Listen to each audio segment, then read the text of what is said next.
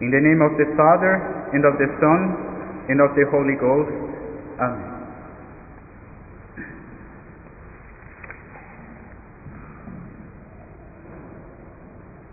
It is written that God formed man from the dust of the ground, and then he breathed into his nostrils, and man became a living creature. God breathed, and his breath gave life to man.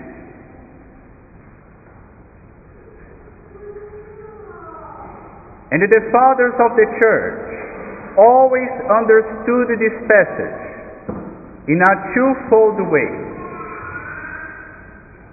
First of all, we learn that after having been formed, after having been formed by God Himself, out of the dust of the ground, man was not yet alive. The life of man did not come from anything else but God. Man was not a production of evolution. And that should be very clear in our minds.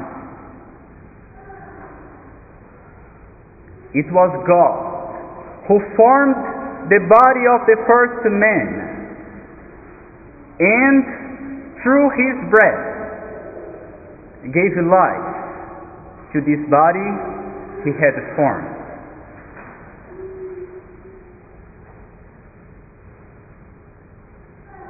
But that is not all. The fathers of the church were able to see in this breath of God much more. What they were able to see surpassed the gift of life itself. And they speak of an even higher gift.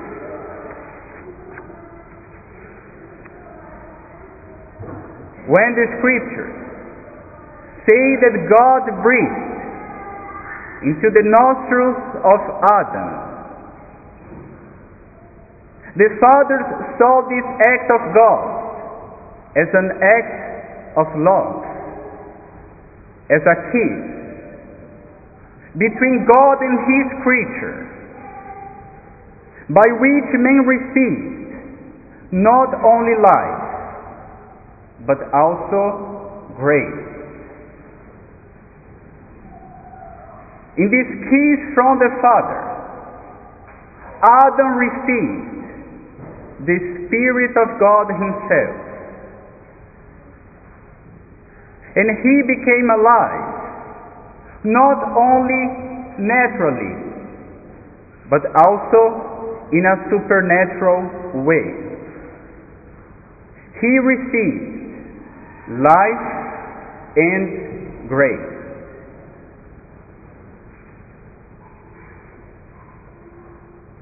And the Holy Spirit dwelt within man, and man was complete by this divine presence. Unity that was made to last forever.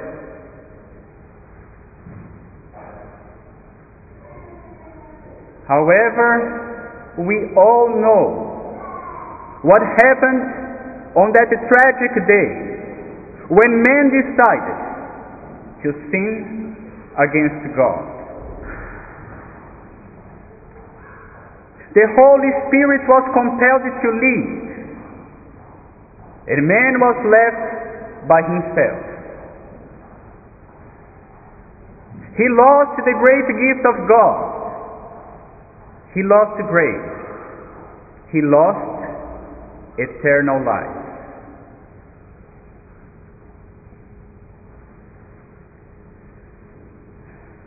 However, in His infinite love for mankind, God could not suffer to see His creation away from Him. And because we were incapable of reaching heaven, God Himself came down on earth to meet our humanity in the depth of its misery. So the Word of God, through whom God created all things, came to restore all things. The only begotten Son of God became flesh in order to share with the flesh His own divinity.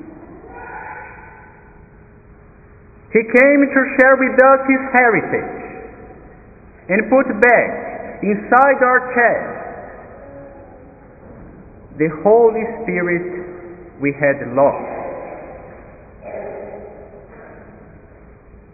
And that was our Lord's mission, to purify us from our sins, so we could be again living temples of His Spirit.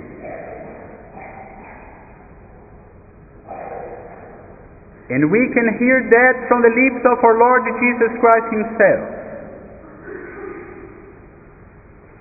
He says, "I came to bring fire upon the earth.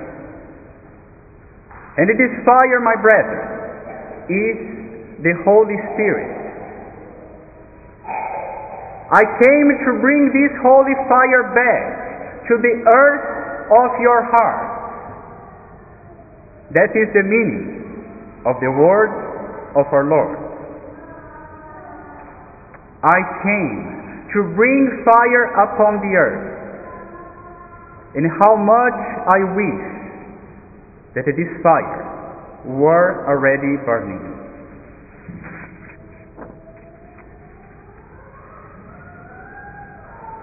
But our Lord knew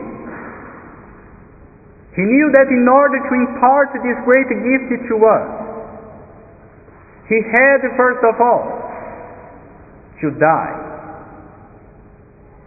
That was the deal. That was the price. And the gift of the Holy Spirit would be the fruit itself of His sacrifice on the cross. He would give His life, so we could have again eternal life. I have a baptism to undergo, said our Lord, referring to His passion. I have a baptism of blood to undergo, and how anguished I am until it is accomplished. How anguished, how eager He was to die for our salvation and to give us again the spirit of adoption to make us again children of God.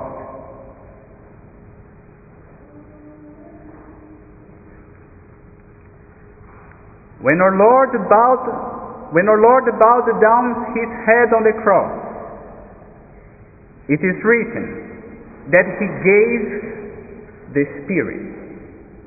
Emisit Spiritum. And this sentence has two clear meanings. First of all, it means simply that our Lord died on the cross. But this phrase, emisit Spiritum, also means that it was through His death on the cross that He would give back to us the Holy Spirit we had lost. And the dwelling of the Holy Spirit in us is called grace.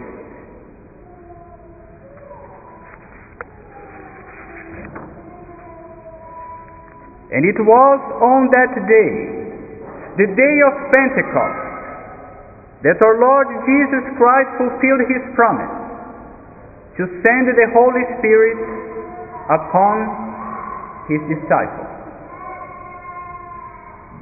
And from that blessed day onward, the hearts of men can become again temples of the Holy Spirit.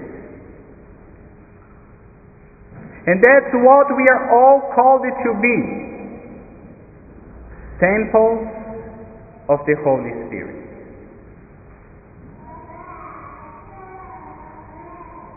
And I hope He dwells in you,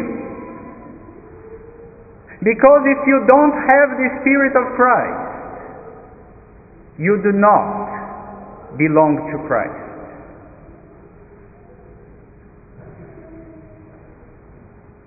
So, my brethren, it is time to ask ourselves,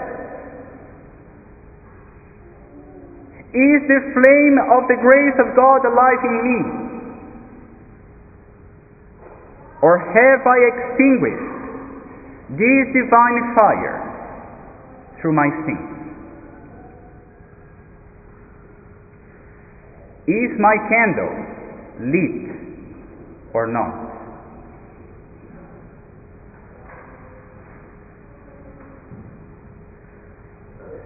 And if you see that you have sinned against God, that you have expelled the Holy Spirit from your heart, repent and confess your sins, and you shall receive again the grace you have lost. Remember, you were made to be a temple of God, a vase of His grace. So do not allow yourself to be like a trash can full of uncleanness and evil desires. No. But may God find in you a resting place. May the dove of His Spirit come to rest on your heart and stay with you forever. Treat well this guest of your soul, and one day you shall be His guest in the kingdom of heaven. Amen. In the name of the Father, and of the Son, and of the Holy Ghost. Amen.